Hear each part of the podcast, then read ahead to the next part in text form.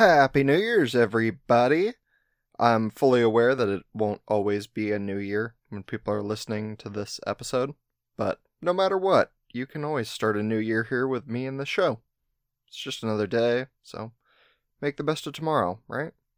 Today's autism topic was overwhelmingly requested by the listeners, so I do hope you guys enjoy it. Real quick, before I get into the guest introduction, I just want to inform all of my wonderful listeners out there that this podcast's popularity is absolutely snowballing right now. Like, last month beat every month before it combined for listeners, and just the two days so far that we've had in January have already beat the numbers from September, October, or November independently.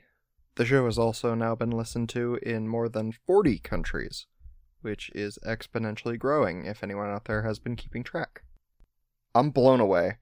I figured people were just tuning me out when I said things like, share this show with your friends and family, but the numbers tell me I am absolutely wrong. But keep it up, and let's see if we can't get this dumb show to make a top listing page on Spotify or Apple by the end of the year. As a fun little reward from me to you, I'm going to be answering listener questions for the official episode 25 celebration that I believe is happening at the end of January. So submit a burning questions to dumbenoughpodcast at gmail.com over the next couple weeks. Get those in, and I'll be sure to answer everything I get. Any Hoosers? Today's guest is Toby Rates. She served as the executive director for the Autism Society of Oregon for over a decade now, as well as raising two boys who both have autism. She's also a great person, on top of literally all of that, and she let me record to my heart's content despite her tight schedule.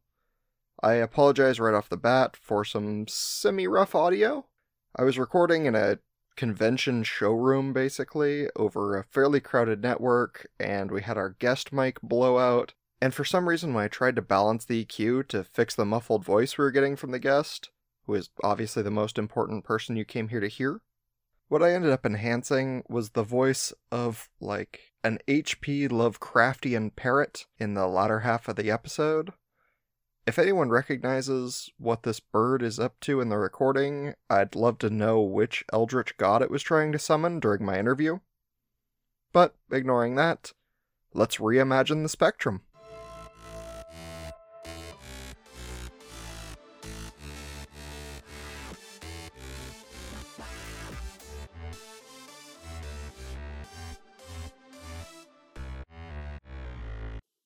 The show, Toby Rates of the Autism Society of Oregon. Thank you. Thanks for having me. And I missed part of your title right there, right off the bat. You're the executive director. Yeah, it sounds fancier than it is, but yes, I'm the executive director of the Autism Society of Oregon. That's, I mean, that's quite fancy, especially compared to humble podcast host. well, like I it, it, it, sounds fancier than it is because that we have three full-time employees, including me, and then a wide network of volunteers throughout the state. Oh, that's great. So why don't you give everybody just a little information about your organization and yourself and kind of why I brought you in as the expert? Sure, sure. So the Autism Society of Oregon, we're a nonprofit organization. We are the state affiliate for the Autism Society of America, um, but we're very locally based. We have our own local governing board that determines everything. We raise all of our own funds and they all stay in Oregon. And we do some things in Southwest Washington too a common vision and goal with the Autism Society of America. The type of work we do, we have a brand new logo that just came out this week and a new tagline, and which I think really sums up well what we do. We help people make connections. We provide information about resources. We provide education, support. We do systems advocacy to help improve the lives of everyone who's autistic and the people and their loved ones. Um, we don't charge for any of our services. There's no membership fees. Um, we have a lot of different programs, a lot of information on our website. And I will take a second to tell people to, if they like more information, our website is autismsocietyoregon.org. So spell out Oregon. It's autismsocietyOregon.org. And then personally, um, I got into this because I have two children. They are both autistic. They're now 21 and 17, um, and they were diagnosed, oh, 15 years ago at this point. So I've, I've been around autism a lot. I've seen a lot of changes. And um, it was through wanting to learn more about autism, wanting to learn more about services and supports that I got involved with ASO, first as a volunteer, and now for the last 10 years, I've been executive director. Congratulations. And thank you thank very you. much for coming on the show. This was a very requested topic. Oh, cool. Well, I, I hope I live up to the hype. I'm sure you'll do great. So, the first thing just to kind of talk about is autism, and as we now kind of refer to it, the spectrum. Mhm. What are they? Is there a difference? What is the difference? Oh, interesting. Um, well, autism is technically the medical term is autism spectrum disorder. So it's all related. Um, and autism, is, as the name implies, is a spectrum disorder. Now, one thing that I try and make clear is that when people hear spectrum disorder, they sort of think number line. And uh, you know that you're a little bit more or a little bit less autistic depending on where you land on this this line. And I think the um, the DSM-5 kind of reinforces that because people are diagnosed as either level one, two, or three. But it's not like that. It's not like the level ones are less autistic than the level threes or whatever. The spectrum is really more, and I have a great um, visual of this that I obviously can't show on a podcast, but it's more like a, a circular rainbow, or think of like a graphic equalizer, or even a buffet. That was a great metaphor someone had for me you go through that buffet line as an autistic person and you get a little something different on your plate and everyone's plate is different. That there can there are different challenges and strengths within autism and with each, within each autistic individual. And you know, some people may have more communication differences um, other people may have more challenges with executive functioning or with the sensory impacts and so forth and so everyone's different. And you can be anywhere within this sort of circular spectrum or what's on your plate from the buffet and still be autistic. And also how you're able to function what supports you need changes you know from, from day to day. You know if you're not feeling well you're going to have less functional ability than if you than if you are feeling well if you slept well if you're hungry. And then just throughout your life i will say as the parent of two know, young adults, puberty changes everything. So that's a little bit of an explanation of what the autism spectrum is all about. The main takeaway is every autistic person is unique and different and really can't pigeonhole autistic people as, oh, well, I've met one autistic person, I know autism. The truism is when you've met one autistic person, you've met one autistic person you can't get past the fact that you need to interact with and understand each person as a unique individual. Yeah, absolutely. And the way you said that, you know, some days you'll just need more support. I mean, that could be true to all of us because when I yes. have I have the common cold, I am the biggest baby on the planet. So the, the dreaded man cold. yes, the man cold. Gather round, children. My time grows near. but yeah, I mean, and I mean, that's why autism, I think, is very relatable in a lot of ways. Is that yes, everyone has their good and bad days, and obviously it's different with autistic individuals because what constitutes a bad day can be radically, radically different. But yes, you know, it's it's not stagnant. It's not, you know, this is how you are functioning, and this is how you will always function. It's going to change hour by hour. Yeah. So inside of this autism spectrum, there are subcategories of things like Asperger's. Is there a lot of subcategories, or is it kind hmm. of it comes well, down to a couple major? It used to be separate diagnoses for, say, autism and Asperger's or Rett syndrome, which we were talking about a little bit before. Now it's all under the same umbrella. It's all under the umbrella of autism spectrum disorder. A lot of people still like to use the terminology of, say, Asperger's, although that's become very controversial lately with some revelations about Dr. Asperger's alleged collaboration with, with the Nazis back in Austria in the 30s. So that's definitely become less enticing for people to use. But they're all subsumed under the umbrella of autism spectrum disorder. rather than being separate diagnoses. And, you know, I think it's good and bad. Uh, I know with Asperger's, I get a lot of questions about, well, what is the difference between autism and Asperger's? And subsuming it under autism spectrum disorder makes it clear, well, there really isn't any. Or you have Asperger's, autistic. But it also, in a practical sense, has made it harder in some ways, just for some, and I'm thinking particularly of parents here, sometimes it was easier for them to hear Asperger's than autism and, and easier for them to accept that. But hopefully that's working its way through the language. Yeah, absolutely. So there is, it seems like a wide range, kind of a wide timeline in which a child can be diagnosed with autism. Okay. Uh, is that fairly common to yes. you know anywhere from a year up to you know like you said your your children at five years old well, actually, the range is much, much broader than that. For my children specifically, one was diagnosed at age four and a half, one was diagnosed at age two and a half. Um, and they are very, very different in how they present. But I mean, we have, I just spoke with, with someone the other day who was recently diagnosed. He's 66 years old. Wow. So, yeah. Um, and especially, you know, I think it's getting better now but and there's been a big push for early diagnosis but it's still it's a hard process to get an autism diagnosis.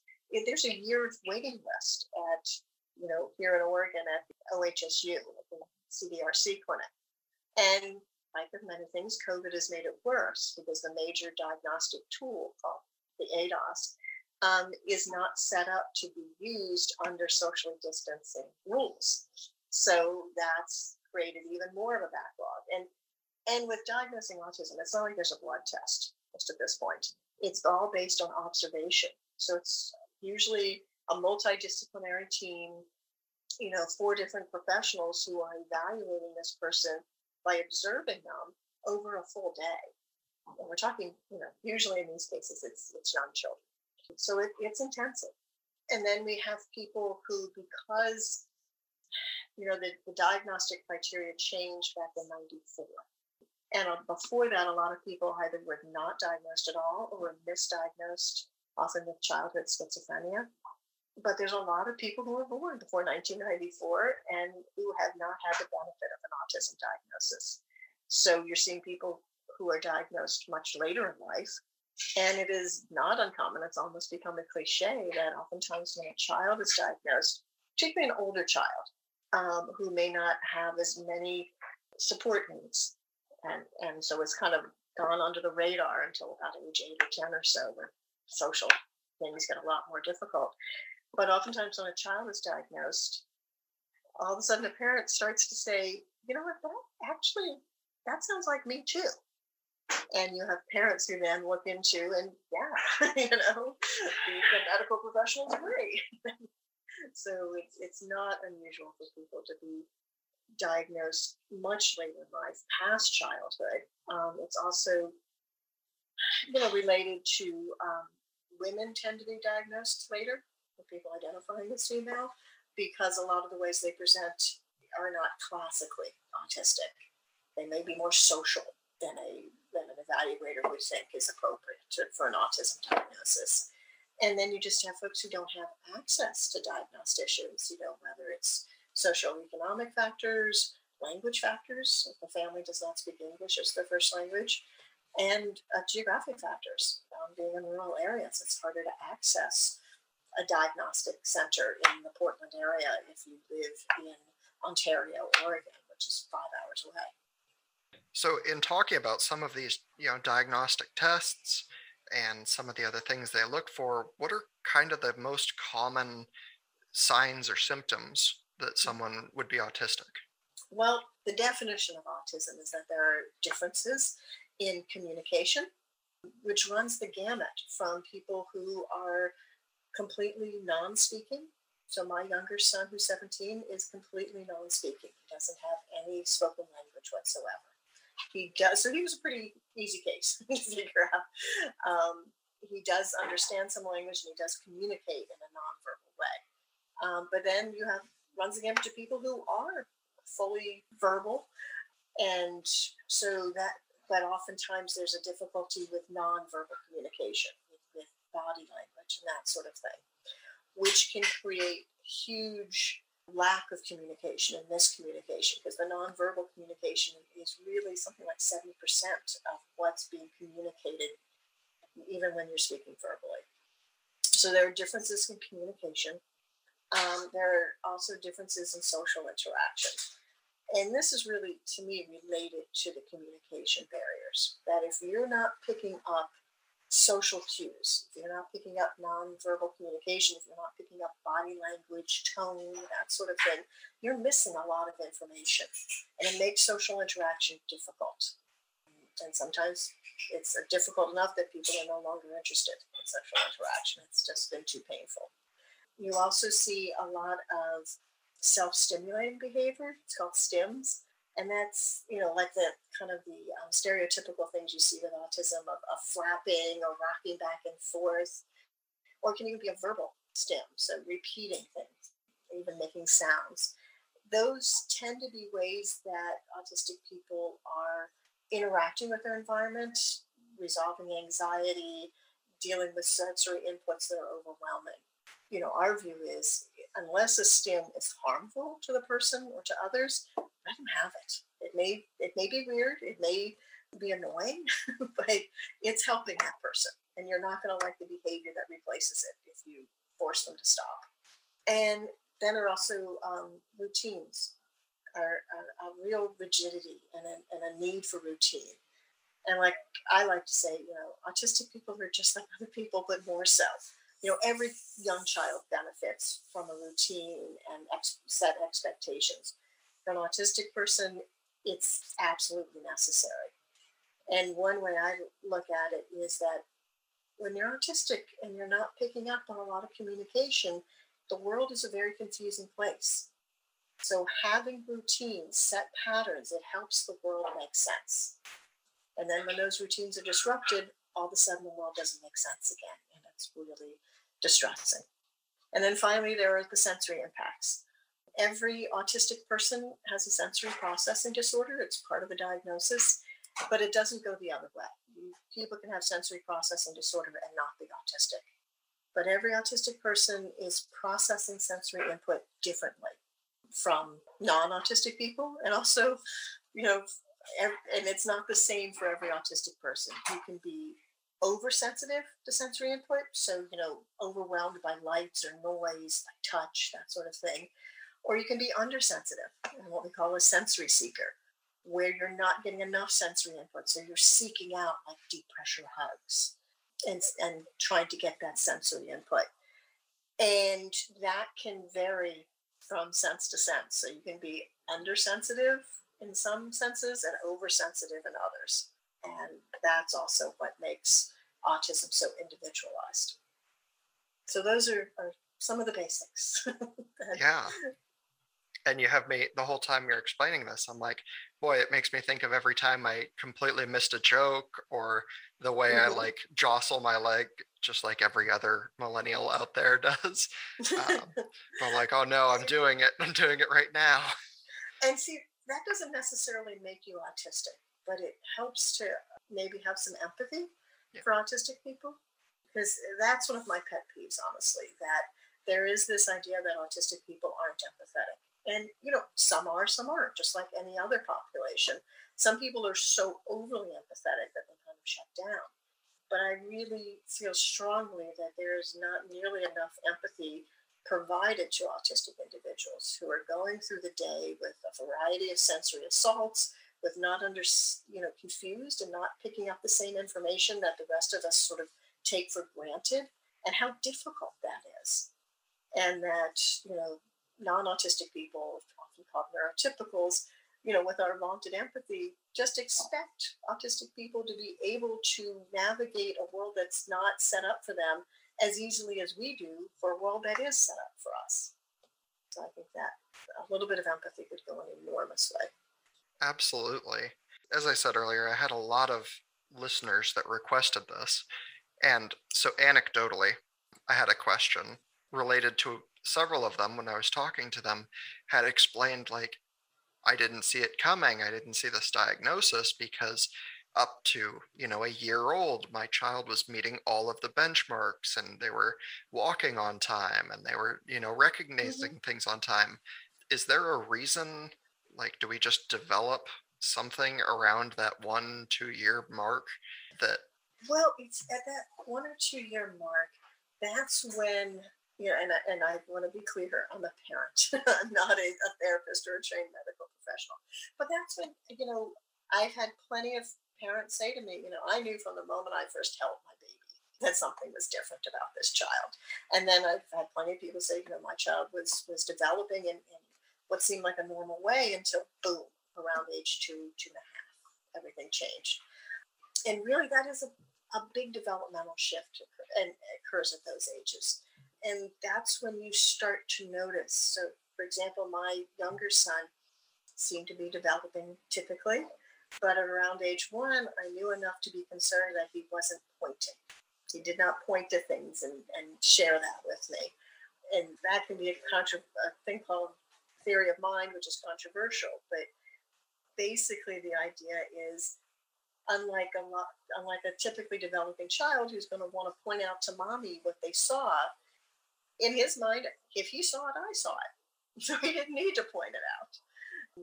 And then around age two, when vocab, you know, speaking and vocabulary and those sorts of things, for some children, it's not apparent until, like I say, later ages. Like for a lot of people who identify as, as female, it's middle school because that's when the social interaction gets so much more difficult and challenging and complex.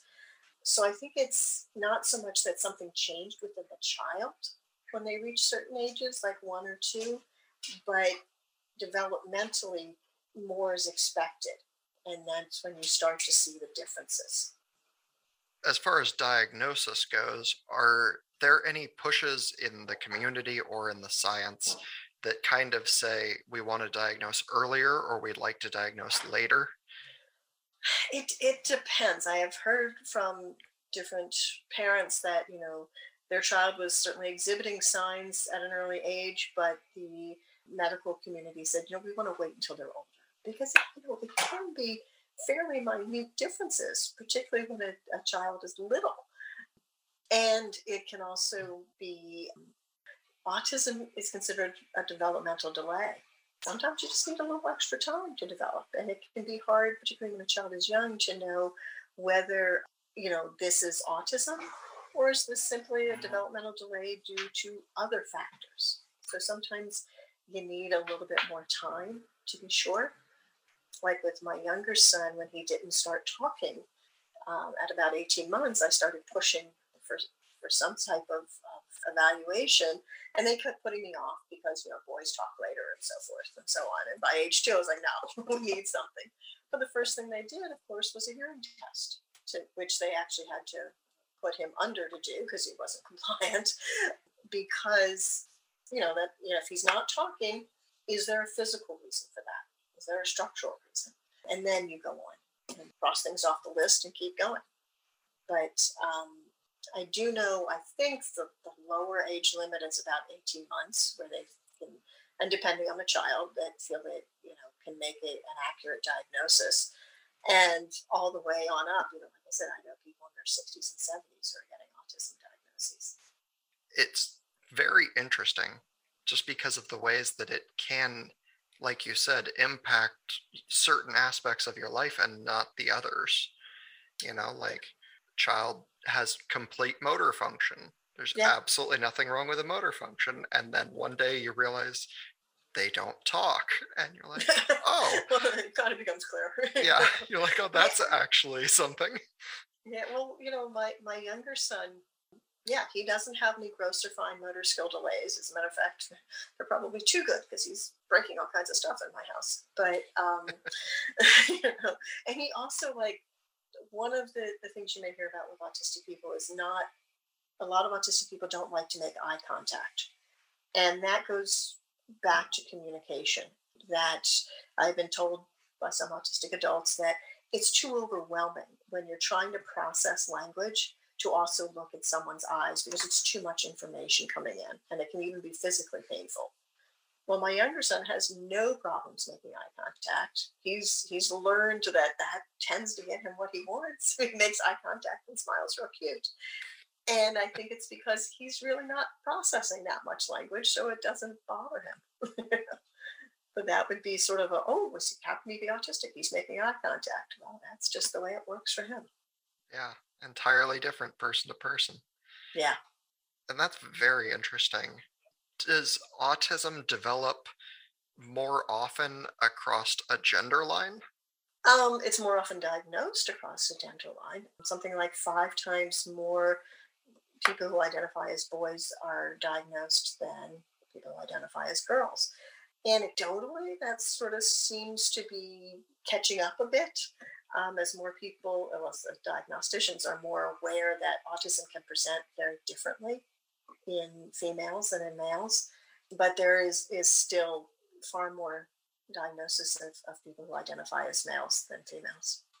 Yeah, we had just this interesting briefly before we you know came on and started recording. I had brought up Rett's because someone had brought it up, and it's oddly seems swayed the other direction. Yeah, yeah, Rett's is part of the umbrella of autism spectrum disorder. It's, to my understanding, uh, genetic based, like Fragile X is also genetically based part of autism spectrum disorder. But Rett's is only in females, is my understanding. As far as I understand, it's it's not a very common diagnosis within the autism spectrum disorder umbrella. But yeah, that is one of the few places where you see that diagnosis only in females. Yeah. Do you see that kind of differentiation in any other aspect of life? Do you see it, you know, socioeconomically? Is it more likely oh, oh. if you're oh. uh, lower or middle class or even upper class that? Well, let's put it this way: autism is an equal opportunity disorder, difference, whatever you want to call it. However, in terms of access to diagnosis and supports, sure, that tends to cut across socioeconomic barriers, racial barriers, language barriers, and geographic barriers. So, sort of the the stereotypical autistic person is a young white male from a family, you know, with higher socioeconomic standing. You know, oftentimes you know, the joke is engineers, you know, computer folks. But that, that's really based more on who has access to getting a diagnosis and getting supports and services. Autism itself, there, you know, all the studies have shown it cuts across all socioeconomic status, all races, ethnicities, um, and geographic location, as well as, like I say, language can be a huge barrier. When, when the family's first language is not English, it can create a huge barrier. And culturally, also, to getting a diagnosis for, for a person. So I'm I'm going to make a, a logic jump and make a statement that is trademark dumb for me. But it sounds like, you know, if you looked at a map and you said, oh, well, the US has a much higher percentage of autistic citizens, that may just be because if you're comparing it to a third world country, there is no access to that kind of testing or diagnosis. Yeah, I mean, there, there's lots of data out there that certain countries have higher diagnos- higher rates of autism than others, and yeah, oftentimes that seems to be more tied to access to diagnosis and cultural norms than to whether autism is actually present more in certain countries than other. I mean, there's also we, I think we talked briefly about this. You know, there, there's questions about causation, about whether you know, pollution, for example, it, it can be a factor. As an organization, we don't really get into causation. We are here to help autistic people and their loved ones. We are we don't get drawn into the arguments about causation because it's it's not really helpful. And that that's not our role. We we don't we're not scientists, we're not medical researchers. But yeah, you know, it, it may be that there are some differences related to like you say, pollution or, or other factors. But right now, I don't know for sure. Sure. And one day I'll get an environmentalist on and maybe I'll remember this this conversation to ask a question to them. But yeah. So I was going to break just the rest of the episode because I had a lot of listener questions. Okay, so I was going to to answer them.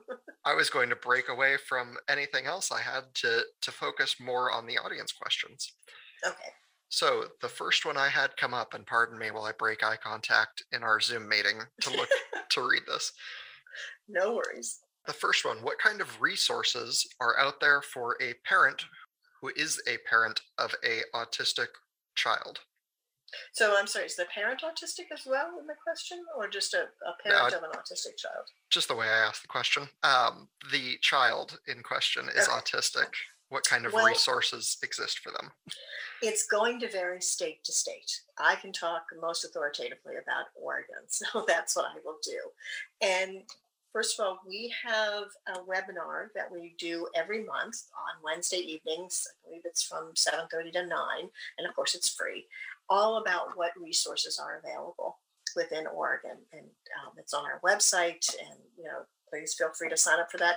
And it's a lot of information. So, you know, we tell people attend as many times as you want. That's why we do it as a recurring monthly webinar. Um, and we always provide Spanish translation as well. But um, so basically, the resources start with the federal government, assuming there's a diagnosis. One is SSI, which is part of the Social Security.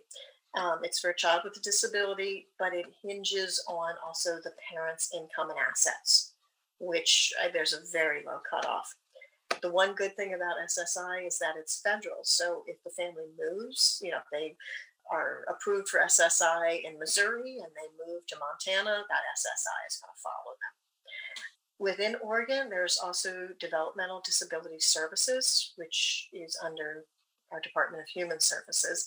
And every state pretty much has the, a similar thing, but what's provided is going to vary from state to state in Oregon, you must have a medical diagnosis in order to be eligible. And they will do an adaptive assessment, which is looking at functioning ability of the person. And it's for children and adults. So basically, they're looking to see if you're impacted enough by autism to be eligible for services. And if you are, there's a wide range of services uh, through Medicaid. So as an adult, they have to be eligible for Medicaid. As a child, there's a waiver that allows the child to be eligible for Medicaid, even if the parent's income is too high. And that gets very complex. So I won't go into all those services, but they, it's under what's called the K plan, which very few states have, but it's, it's been an enormous help, I will say, as a parent here in Oregon. And then there's educational services. Now, in Oregon, in order to access educational services through the schools, there has to be an educational identification, which is different from a medical diagnosis. So it's a separate thing. What's nice about it is there's no cost and there's an actual time limit. They have to have it completed within 60 school days after parents give consent. So that's 60 days when school is in session. So not summer break, not spring break. Those, those days don't count. But they also, in addition to determining that the child meets the criteria for autism, they also have to determine that the child's that due to the disability, due to autism, the child is unable to access their education without accommodations and modifications. So it's a, a two-step requirement. But that's how you access things like an IEP and special education services. And then there are community supports, um, groups like the Autism Society of Oregon and other groups that are here to provide, you know, we provide support groups, we provide webinars, we have a lot of information on our website, we do events, and we also have two really popular programs called Take a Break and Take a Breather. And they are what it sounds like to help people sort of relax and recharge. Take a Break is for parents of autistic kids. Um, we pay for them to basically have an evening out, to dinner and a movie, and we'll pay for someone to watch the kids in the household. Um, and then Take a Breather is for autistic adults ages 16 and up. It's up to $100 to do whatever will, will help them relax and recharge. So that's kind of a quick and dirty overview of what's available. Yeah, but The main thing is it varies from state to state, which can be really frustrating. I definitely can understand the frustration in that. I'm glad that there are services out there and that there's organizations like yours that are, you know, trying to do the right thing and stepping forward and taking up some of that slack that could otherwise be covered. So thank and also you. we collaborate with lots of with all kinds of organizations throughout the state because no one, you know, nonprofit can do it all. Course. And I didn't because the question was specific to parents. I didn't go in too much to services and supports that are available for adults. But I will say quickly that there are developmental disability services are available for, for all ages throughout Oregon. And then there's also supports for um, through vocational rehabilitation services or voc rehab to help people with disabilities find and keep appropriate employment. So that's an employment based service that is through the state of Oregon. Yeah. I do know that the question comes up later in my list as I was writing it earlier that there is a question, you know, what is the child's life as they grow into an adult? And then resources okay. available. Um, in, in terms of, you know, what the child's life will be like is going to depend so much on the child.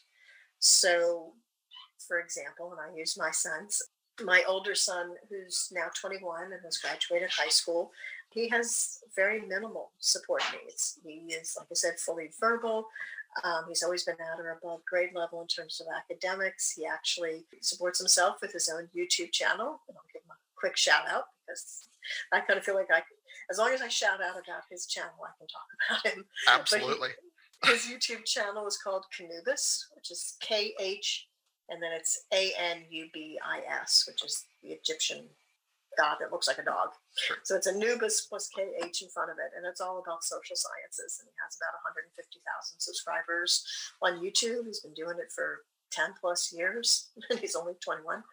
Um, but yeah, it's a really neat channel. So, you know, he has, you know, his what life is like for him as an adult, and he is very different than what it's going to be like for his brother. So, my older son does not have any support services in place, you know, besides the typical mom and dad. My younger son, on the other hand, who's 17 now, um, as he becomes an adult, he is in the 12th grade. He is in a self contained classroom or focused classroom. So he's very, he's not really in general education classes, except for things like art, you know, and music.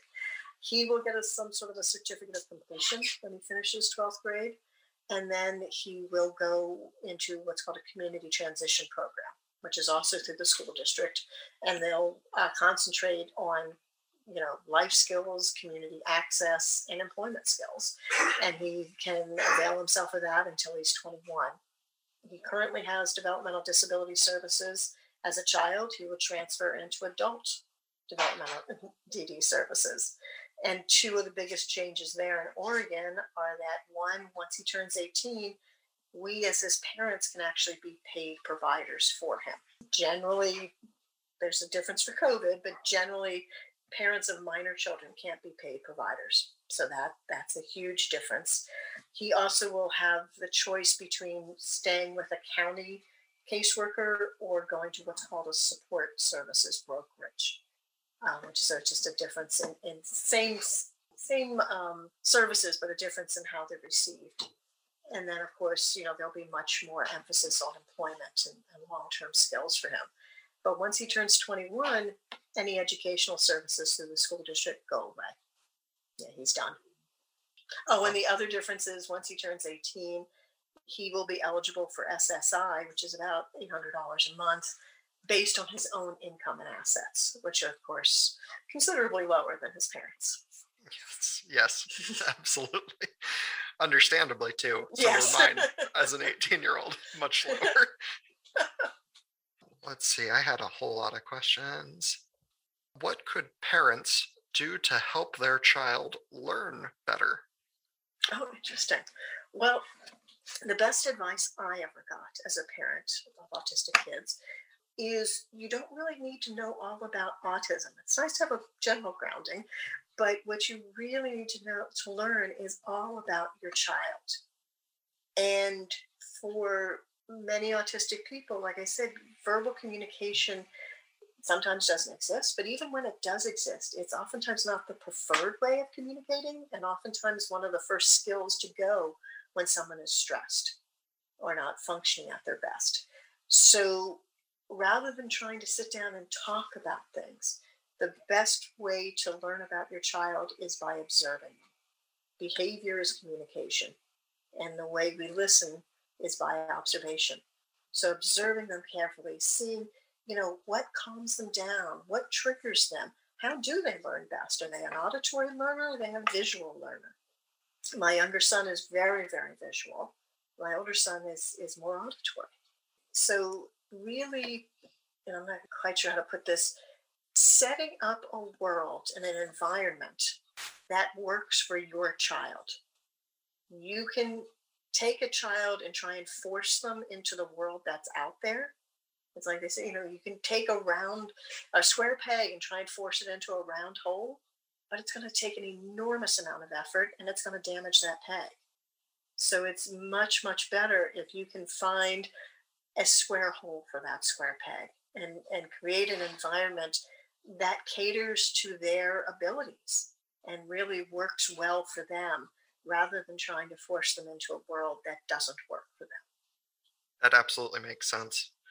As you said, you know, when you were talking about trying to find the right thing for them, I immediately went to the, you know, round hole square peg example. Yeah, yeah. And then you I said it, and I, I was like, she's psychic. well, a lot of parents, I think, feel like, okay, this child's got to exist in the world as it is. We've got to toughen them up. We've got to make them work in this world. And my, and I'm certainly not the first person who came with this, but my point of view is no, this world is not set up for them and it doesn't work for them. Let's create an environment that does work for them. You know, they don't have to be, they're not like everyone else and they don't have to be. Yeah, and it sounds like, you know, good advice for anyone that's listening and looked away or you know, stop to check the traffic as they're driving. Uh, you know, please drive carefully. Please drive carefully. you know, just taking in that are they an auditory learner? Are they a visual learner? Do they need to get hands on? Do they need to be hands off? You know, what yeah. really speaks to your child? Are they able to, you know, things like are oftentimes breaks are important, but the, the child may not know how to ask for them or may not recognize within themselves. So, you know, we had one teacher who was fantastic that he could see what he called the rumblings, and that my son was was starting to get agitated or, just needed a break. And you know, to make sure to offer that, offering a break is is not giving in. Or, you know, we had one little story tangent with my younger son. He was in his classroom, which, like I said, is special ed classroom, and they were doing some work on something or another. And he asked with sign language for food. And because he wanted a treat, he, he, he's, he's a good eater. Um, and they were like, oh, let's just do a couple more. Well, and he's a, he's a pretty laid back kid, so he went along with it. But then all of a sudden, did a couple more, and then he jumps up and he pushed one of the teachers. Well, then they realized, oh, okay, he's discombobulated. Let's give him a granola bar. Yeah. And I was like, and they were telling me about it because they couldn't figure out. And then later on, he pushed a kid, and I was, and he's not an aggressive person. And I was like, "Do you realize what you just taught him? That if he asks for food the way he's been taught to, he doesn't get it. But if he does something like push someone, he gets what he requested. So you've just taught him that the way to request food is to push a teacher. Yeah. So, so let's go back and retrain him that if he asks for food, he gets it right away. There's no making him work for food. He's asked, he gets his request met, and then he learns to trust that he will get his request met. Well, and that's to speak, you know, to what you said earlier, which is having a good regiment and having uh, solid guidelines in yeah, place. Things that are things that are routine. You know, you always have a cause and effect you know he asked for food he did not get it like that broke the routine and now there's a problem so it, well and he wanted it and he figured out a way to get it and now he's learned this is how i get food not by asking which is the way we want to teach him sure. but by creating a disturbance hey that worked great And we see that also with, you know, I hear from parents who are like, well, my child's been having, you know, behavioral issues at school and they keep sending him home, which is creating havoc with me trying to work and get money to raise these children. And, you know, we talk a lot about that is not appropriate. What what the child is learning is if I to get home, I need to act like this. And most children would rather be home than at school. So, you know, if a child acts in a way that the school that, that is inappropriate and that then that therefore gets them sent home, which then they've learned, hey, this is how I get to go home. So, you know, what needs to happen is they need to use their resources to figure out why the child is behaving this way, what's causing that, what's the function of that behavior, and then how the adults should respond to it effectively. Yeah, absolutely. Yeah. Dead on advice. it actually led really interestingly to the next question as I was looking down trying to prepare myself. Sure. The next question was How would you approach trying to introduce new foods to a very picky eater? Oh, that is, you know, there are feeding specialists who deal with that. The picky eater is usually a sensory issue. That, um, for example, my younger boy, he loves crunchy food. So he loves chips and he loves that sort of thing, but he also loves raw vegetables. You know, he's the only person I've ever seen eat a raw Brussels sprout, for example. Yeah, well, but um, and, and feeding issues can be extremely complex, ranging from you know simply a picky eater, which is what I was, to you know having physical barriers to actually eating that food to having a gag reflex. You know, I know a lot of people don't. It's the texture. They can't handle the texture. So I know some, and I would really be working with a feeding specialist, just depending on you know, if this is first looking into deciding is this simply a picky eater, or is this a manifestation of their disability and you need an expert to help you? And you know, they're covered by insurance usually and Medicaid. But you know, I know a lot of people work with placing the food in front of the child and going very, very slowly, having them touch it, moving slowly to having them sniff it, um, having them, you know, maybe take a lick, you know, and, and moving slowly and at the child's pace without overwhelming the child. I will say if it truly is not due to autism and they're simply a picky eater, taste change. And, and that's the other thing just giving it some time. If as long as they're getting basic nutrition, and you know, as long as they're not malnourished, as long as you know we're not looking at scurvy or something. Um, and I and I know plenty of families that that supplement with things like Ensure for children who are you know 10 12 years old and older but my feeling with my kids was and luckily they, they weren't it wasn't you know to a, a level of where we needed expert help, um, letting them kind of grow out of it. You know, making sure they, for some kids, it's simply a developmental thing. And and like with me, you know, I now love vegetables. As a child, I ate two. you know, and if, if the green beans touch the applesauce, neither one could be eaten. And and some of that deals with it on them, themselves. But if it's related to the autism, you may need some professional help with that and try really, really hard not to let it become a power play issue. Because that's one of the few things that a child has autonomy over is what they put in their mouth and what they are willing to eat.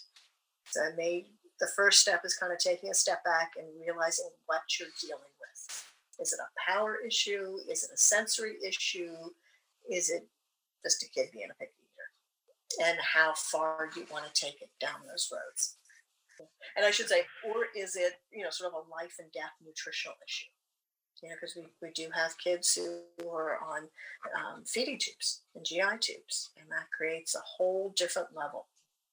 Yeah, that absolutely does. Once you have a, you know, a medical necessity to intervene, definitely changes the ball game. Yeah. Oh, yeah yeah, I mean that that's a whole different ball game. but if it's sort of, i would like to see them eating more foods, that might be a very different issue than this child is not getting the nutrition that they need to survive. So just really slow introduction. yeah, that tends to help a lot, and you know, not letting it become a power struggle with your child because they're going to win that one. Yeah. Unless, unless you're going to force feed them, they're going to win that one. and very few parents are going to force feed their children, I would hope. Sure. Yeah, I wouldn't think so, but you know, there's always one. yeah, yeah. Let's see. How could you find ways to help your child cope better with things like bath time or haircuts? Oh gosh. Well, haircuts. Yeah, I'll start with that one. Um, the, first of all, both of those are generally related to sensory issues. We do have on our website, um, autismsocietyOregon.org, we have a resource directory, and one of the um, categories is haircuts. You know, the people obviously don't get certificates in, in you know giving haircuts to autistic people, but there are some people who sort of specialize who, who do a better job than others. You're looking for someone who's calm, who will take their time, and who can, you know, do their best to, to set the child at ease. Um, you want to go at a time when your child is doing well. I mean, if they're already, you know, at their limits, they're not going to have what's called tokens to, to handle that. So you want to get them at a time when they've got enough tokens to spend on that. And it's oftentimes better to go at a quiet time of the day. If you go on a Saturday afternoon and there's 18 kids running around screaming, that's going to be really hard. I know I made the mistake when my sons were little of taking them to actually a you know a child haircut place, and there was just so much going on with all the other kids running around and the different videos playing. It was way too. That's not what they needed. So really think about what your child needs. Also think about you know one of my sons, he would was willing to have his hair cut. He did not like it, but he absolutely refused the clippers, which is the sort of the razory thing. So he would only allow scissors. You know what works, and and you know the thing is, he kind of had a hairy neck even as a little kid, and they, they were desperate to use the clippers on him. It was like, nope, he won't be able to handle that. Um, not so enough tokens in the world. yeah, yeah, exactly. Know your child, know what they can handle. Um, reduce the number of haircuts as possible by getting them cut as, as short as possible. And then, you know, honestly, after a while, with my son who was not comfortable with haircuts, was when he was about nine or 10 years old, we let him grow his hair out. You know, then it became an issue of making sure that he, he kept it clean and combed and that sort of thing. But, you know, we sidestep that issue by saying, if it's, you know, after, after years of dealing with it, maybe this isn't something that I need to push on. And, and as a result, he's had long hair ever since. And, you know, in Oregon, it's okay. yeah. nobody minds here. Kind of picking yeah. your battles. yeah. So it sounds like a lot of these, you know, oh, in as... the bathtub. I'm sorry, yes, I didn't answer sorry. that part of the question. I forgot. Um, you know, once again, determining what is causing the issue. Is it the temperature of the water? Is it the running water? Would a bath be better than a shower or vice versa? Are there other ways to clean the child? Would, would a, um, a dry shampoo be better than a regular, you know, shampoo and so forth? Um, keeping our hair short can help with shortening that shampoo time. Um, but really trying to, getting away from should, you know, the child should be able to do this and they should have a shower every day or whatever it is working with what works for the child to, and honestly to make the parents life easier there's a lot of things to argue about and if you can pick those battles and decide rather than what is the expectation as a should what is actually possible yeah that makes a lot of sense i was having my own tangent thought there which was uh, broken away from the listener questions, a lot of these sound like they hit the higher end of the too much sensory input. Yeah. Is it more common to have a child that is sensitive to too much stimulation than undersensitive? I don't know which one is more common, to be honest, but I do know that I, I have, but my sons are very different in terms of one is overwhelmed by sensory input, the other is a sensory seeker. And I will tell you, the sensory seeker is in many ways much easier. Nothing bugs that child. He's happy to get haircuts. He, you know, he'll stand in the shower getting red as a lobster. nothing bugs him, and it, and it can go too far. We were actually having this discussion a little earlier in that he doesn't register pain. Oh. So, like um, my younger my younger son, he broke his arm when he was about seven or eight years old, and we didn't realize it at first. We thought he just wanted to go to bed early and maybe wasn't feeling good. But he woke up the next morning and his arms just dangling out his side, and he's perfectly fine with that. we're like, no, no, no, no, no. You had two working arms yesterday. They both need to be working. You know, um, he doesn't always register pain, and he doesn't even when he is in pain. It's not. He can't always ex- let us know where what's painful for him. But in general, you know, you don't run into the issues with haircuts in bathtubs where you have a child who is a sensory seeker and un- understimulated. It, it's only for the kids who are overstimulated that tends to be an issue. Gotcha. It reminded me of someone else as they were telling me the story that I just learned that they had a child that was autistic. They were saying they got the best advice they had ever received when the kid was very young and they were bringing him through the store and they were a young mother and they mm-hmm. said their child just had too much just yeah. you know broke down had this whole fit she was crying and didn't know how to cope with it mm-hmm. and she said this you know this stranger just like an angel out of nowhere swept in and just started like she's like what's your child's name and then just started pointing at things on the shelf and just said what is this like what's this specific thing well what about this specific thing? And just like directing them to very fine points you know in and around where they were and she said from that point on she never had a problem bringing her son in to the grocery store because she would just talk through as they went down aisles like what is this next thing? Something to focus on. Yeah and um, just that input yeah. kind of tweaked his his ability to be in public. Interesting. So that's called you know when, when he's when the child is overwhelmed and, and had a fit as you say that's called a meltdown. And that is very different from a tantrum although it can look the same. Um, a meltdown is is when the person is overwhelmed and no longer has the ability to explain that. And they're explaining in the only way they know how which is crying screaming whatever they're doing that they are overwhelmed and usually, once a meltdown starts, it's kind of a spiral, and there's not too much you can do about it, but sort of let that storm pass. Um, it sounds like this person, you know, and it worked for this child, and it's certainly a technique to try. It may not work for every person or every child, but you know, getting that child to focus on something small and tangible, concrete, right there, let them get away from focusing on everything that was overwhelming them. So that was a great idea. We have cards that we give out for free that talk about, you know, they're like the size of a business card, but it sort of talks about what autism is and how to help. And we give them out to people, to parents, and say, look, you know, when you're in public, when you're having a rough time, when there's a meltdown going on, you don't always have the time to explain what's going on. Give people a card you know, it, it helps them.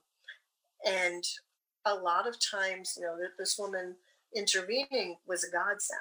But sometimes people want to help and they're making things worse. And you're, you know, you're trying to focus on your child and you're having to explain to someone else what's going on. So, you know, what we generally say is let the parent deal with it or the caregiver, whoever it is. If they need your help, you know, and ask for help, absolutely help out. But and it sounded like this young mom was just totally overwhelmed and and that person helping out was a godsend and it worked which is great. A lot of times you get a lot of judgment from other parents and that is not helpful when yeah. you're in the midst of a meltdown. Um, another thing we do we have an autism walk um, and we have three different autism walks in oregon at this point but at each of our autism walks we give out t-shirts and it's got a different picture on it every year that's determined by a contest but you know it says the autism society of oregon. And the reason we do that and what i tell people is you know if you know you're going to be in a situation that's difficult put the autism society t-shirt on. If your child won't wear it you wear yours. It, it just autism is an invisible disability, and it gives people a clue that there is something else going on here than the usual assumption is the child is a brat or the parent is a lousy parent. this, this gives what I tell people is it gives people an opportunity to be kind and to understand that there's there's autism at work and not simply a tantrum. Right. This is this isn't necessarily my parenting. It's the situation we have found ourselves in. Yeah.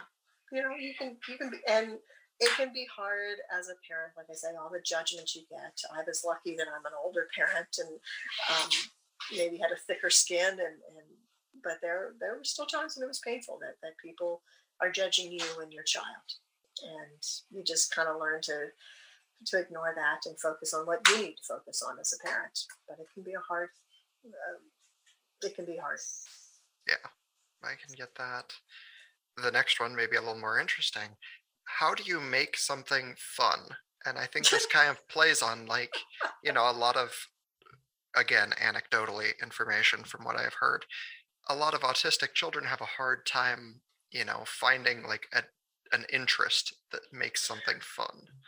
Um, actually the, the problem tends to be is that what the autistic child finds fun is not necessarily what a typically developing child would find fun fun or what a parent thinks the child should find as fun um, it's all about letting the child's interests dictate what's fun to them many autistic children do not play with toys in the way that the toy is expected to be played with but if they're enjoying it, you know, a couple of my nephews loved a lot, you know, rather than playing with a little matchbox car, they loved to line them up. We call it the traffic jam.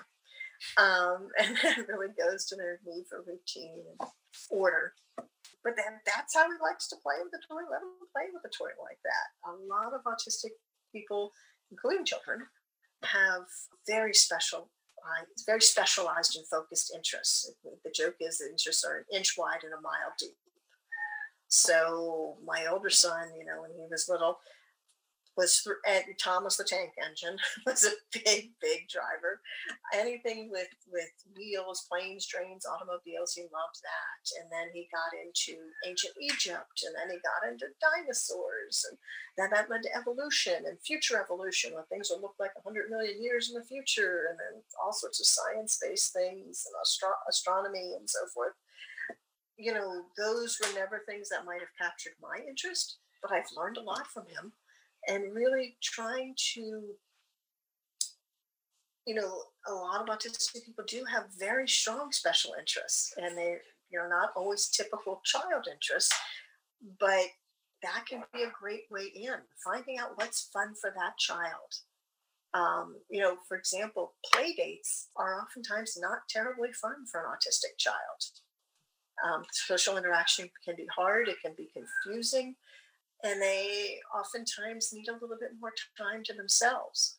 So if a parent is like, this will be fun, let's go out and do interact with all these other kids in, in a big noisy place, that's not fun for that child. So figuring out what really is fun for that child beyond what the parent thinks should be fun or what was fun for the parent at that age and really focusing on what are the interests of that child and what is fun for that child based on how they react to it. It almost plays directly into the next question I had.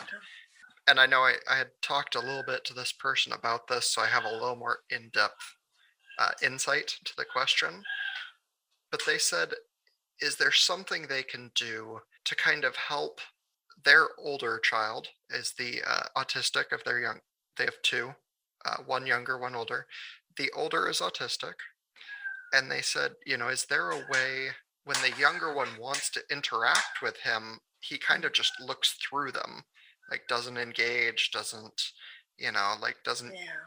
kind of, you know, play with their brother. Is there yeah. a way to overcome that? Um, yes, is, is the short answer, but it's not easy. I mean, here's the thing the, the sibling relationship is the longest relationship of your children's lives. And I think it's really, really important to recognize that and foster that um, because as a parent, I'm an older parent. I, you know, if all goes as it should, and there's no reason why it wouldn't, you know, my children will outlive me by 30, 40 years, and they're going to have each other. That doesn't mean that the sibling relationship is always evolving. For example, with my two sons, even though they're both autistic, the older one has so many, so much fewer support needs that he was sort of, for all intents and purposes, our neurotypical child. He, as a little guy, he loved his little brother. They're, they're four, four and a half years apart, so pretty good age difference there. He kind of insisted that his little brother would play with him and his little brother was not interested but they found he was actually a fantastic therapist he found a way that that his little brother liked to play with him so my younger son he loves horseplay. He's a sensory seeker. So being thrown around and you know all that kind of roughhousing stuff he loved. So that worked for them. It was a way that they connected. So finding a way that connects that that the younger child can connect in, in the case you gave can connect with his older sibling. It, it may not be in a typical way but you know what is the older sibling interested in how can the younger sibling work his way in based on those interests you know and i don't know their ages and, and their developmental levels or anything like that and then as they got older you know when my older son hit teenage years there was such a huge age difference and developmental difference that they really had very little in common and didn't interact that much. And that, you know, it's just a change in the sibling relationship. Now that they are once again older, and as a 21 year old, my son relates to his little brother much differently than he did as a 15 year old, for example. So you just expect to see that sibling relationship change and they're going to you know go in and out of, of having a relationship among the things i would say is they're two very different children and don't expect that they're to that you have to do the same with each child do what each child needs try and foster that relationship as much as you can but don't force it that's just going to create resentment um, look for common interests ways they can work with each other one thing, and I don't know that this applies to all families, but for example, my younger son, he is the kid who does not care about the gift. He wants to rip the box. So, so at Christmas, Hanukkah, birthdays, I would give him presents that I knew my older son would enjoy. So my older son, you know, my younger son got to rip the box, which thrilled him. My older son was allowed to use his brother's toy, and that made him happy. so it was kind of a, here's a plus side of autism: you get more toys, and finding ways to kind of make having an autistic sibling not a terrible thing. To, to find the bonuses and the positives in it is going to be hugely helpful. The other thing, particularly as they get older, is making it clear that you are not expecting the neurotypical child to be the caretaker or caregiver of the autistic child. That neurotypical child is entitled to their own life and to, you know, go to university or go live on their own and, and to have their own life. They, they are not expected to, you know, they were not raised to be the caretaker of their sibling. Yeah. There are also, I'll just add real quickly, there are some sibling support groups. There's some online um, that you can Google. They're the SIB shops. And we've done some SIB shops as well. And those are great things to look for. It's just, it can be really helpful for a sibling to have other siblings of other autistic kids to talk with because they can say things that they wouldn't necessarily say to their own parents. Sure, that absolutely makes sense. And I think that is it's not always something that the parent like expects the younger child to be the caretaker, but if you don't say it, they might still feel that way. Yes, yes. Just and you know, the child may make assumptions, you know. yeah. so it's good to put that out there and let them know, you know, what you're working on to make sure that they get to live their own life.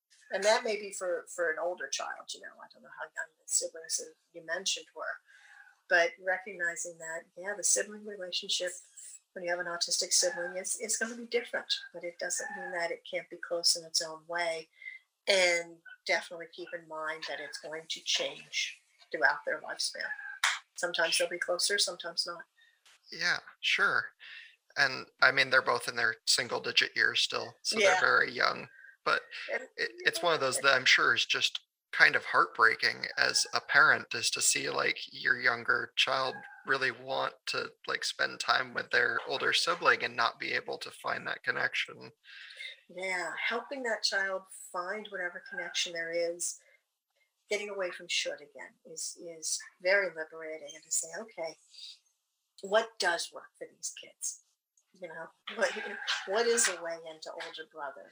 And you know, even for short periods of time, maybe older brother needs more time to himself. Maybe younger brother is, is overwhelming to older brother. But how, you know, are there some points of connection?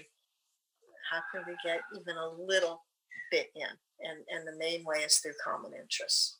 What do they both? You know, what is older brother interested in that younger brother can also be a part of? Yeah, absolutely. The next question I had is not quite so personal, but is, I think, much more broad and could apply to a lot of people out there. Um, are there any, you know, views on medication that can aid a child if they have any areas of struggle, or as we in Oregon are very accustomed to now, you know, CBD studies are starting to become much more common, and even some, to some extent, I'm sure THC studies across the board. Is there any, you know, kind of studies or views that are commonly used to help either young or old uh, people with autism kind of cope with things? Okay, so there are no specific medications for autism, first Right. of all. But some the vast majority of autistic people, something like 90, 89, 90%, in addition to autism, have a co-occurring diagnosis. And they are commonly things like ADD, ADHD, anxiety disorder, depressive disorder, um, sometimes bipolar disorder, Down syndrome, uh, sleep disorder, gut issues. I mean, it, it runs the gamut, and not everybody has all of these, of course. But it's very, it, it's very uncommon that an autistic person is only diagnosed with autism. There's usually almost always a co-occurring diagnosis, and some of those co-occurring diagnoses can have medications that are commonly prescribed for them. You know, like ADD or or anxiety, for example, and those you know can help because everything is interconnected what I like to say is that medication is just another tool in the toolbox. It's maybe not the first one you reach for, but it is there and it can be enormously helpful. I would very, very strongly urge people that you don't want to do these experiments on your own. You want to have them through a doctor. In Oregon, your primary care physician, uh, you know, primary care doctor can be a naturopath, for example. But you, you don't want to be doing these things on your own um, including dietary changes, because you want to make sure that you're doing them in a way that you understand what affects the differences, different things you're trying or having on your child. Um, and then, you know, particularly with CBD and THC, and I know a lot of families who, who use those, and some of them, you know, have had great success in, in dealing with different concerns. But you want to go through your doctor, path, osteopath, whatever you're using, because you want to make sure that the dosages and the potency of what you're giving your child is standardized. You, you don't, the worst thing in the world would be to be using simply commercial CBD and it varies. And you don't, you know, the, the, the strength of the doses that you're giving to your child varies. And you have a child who doesn't, you know, their body is not going to react as it should if they're not getting standardized dosages. So that's the main thing. But yeah, I think, you know, I like to say that, like I said, medication is another tool in the toolbox. And there, there's no shame or stigma that should be associated with that. My child also has a seizure disorder, my younger son. He, we would not give him medication for epilepsy. You know, and if he needed medication for, you know, things related to autism, we would definitely be looking into that as well yeah, it speaks very much to our start of the conversation where, you know, if you know one autistic person, you know one autistic person. yes. So just like the rest of us, you know, there's medications that are going to help us day to day. And that's appropriate for us, but not necessarily for everyone.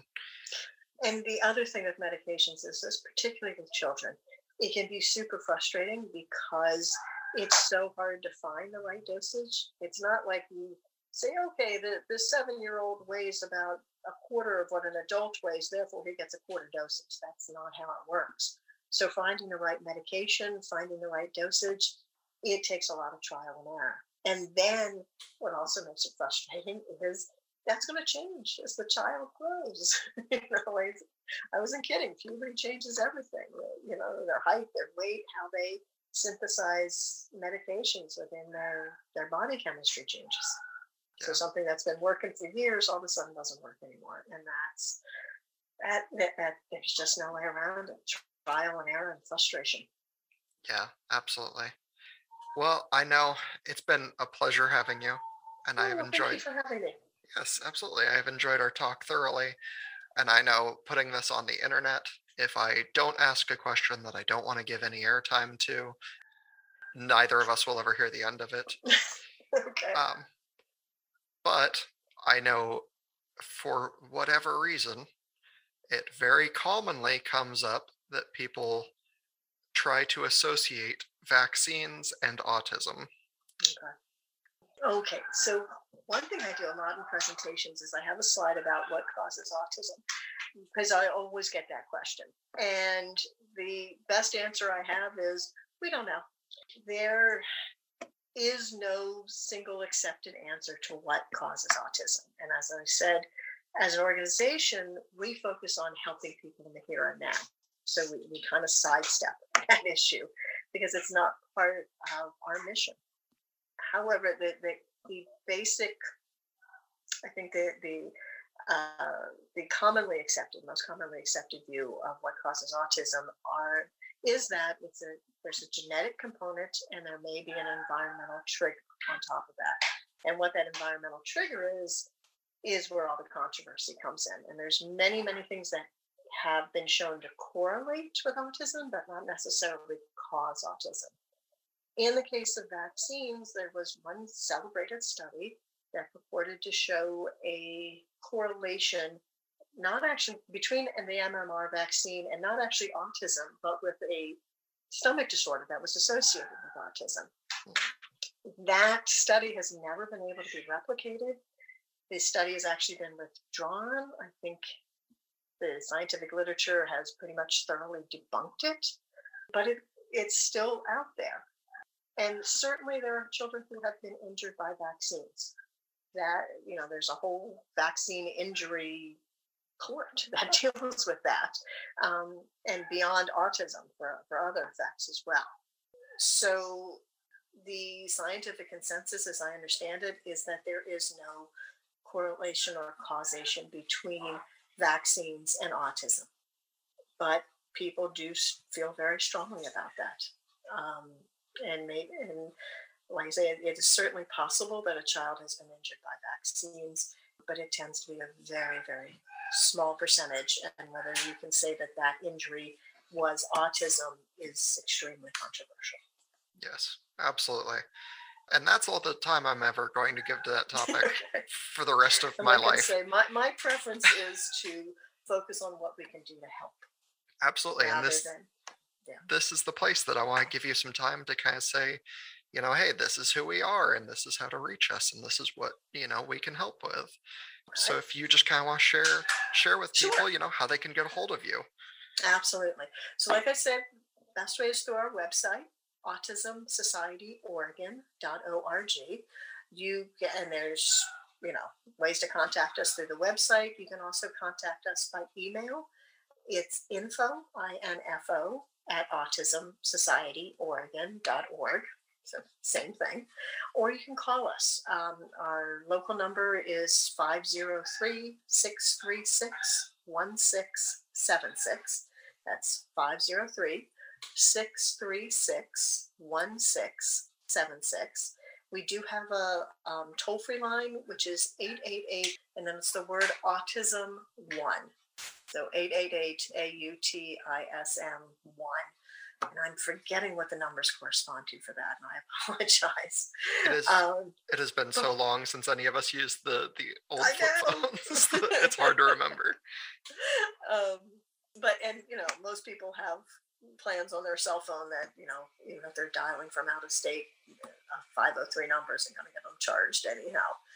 But like I say, we provide resources, education, systems advocacy, and support. We're, we're here to help as best we can, and if it's not something that's that we do, we try and connect you with people who can help you. Um, and we you know we have different holiday programs and just try to have fun events for families because you know interacting in the community can, it can feel very isolating when uh, as an autistic person or a parent of an autistic child so we, we try and make community events that are autism friendly um, like i said we have our, our programs for um, i don't want to call them respite because respite has a specific definition, but these are evening outs to relax and recharge um, through our take a break and take a breather programs. Um, and you know, we don't charge for any of our services. You don't, and I should it clear, you don't need a formal diagnosis to access our services. And there's no membership fees. We'll, we'll help as best we can.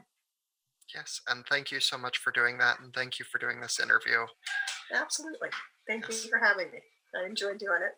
I hope you have a great rest of your day. Thank you. You too. Take care.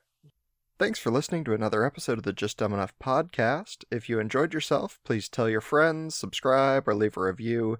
Any little thing you can do for the show means the world to me.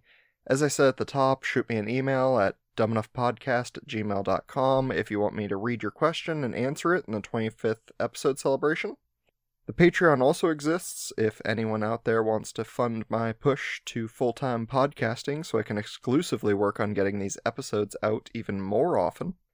I got quite a year of promos ahead of me, so if you want to catch me on any of my stops across the US, that would be pretty cool. So far, I have New Orleans the 11th to the 16th of January, Austin, Tejas the 12th to the 15th of February, hopefully, unless that gets pushed out by anything. And that's Texas, just in case you don't recognize what I'm doing here.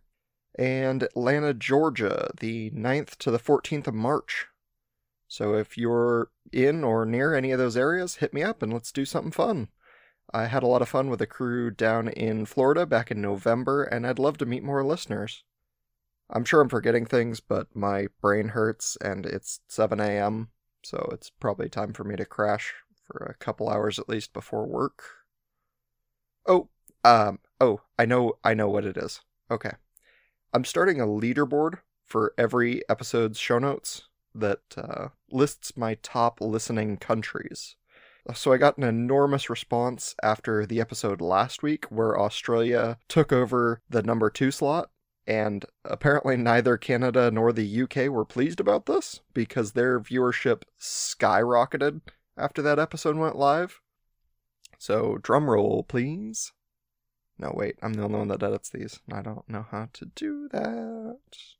Anyway, the top five are the United States, Canada, the United Kingdom, Australia, and the Ukraine.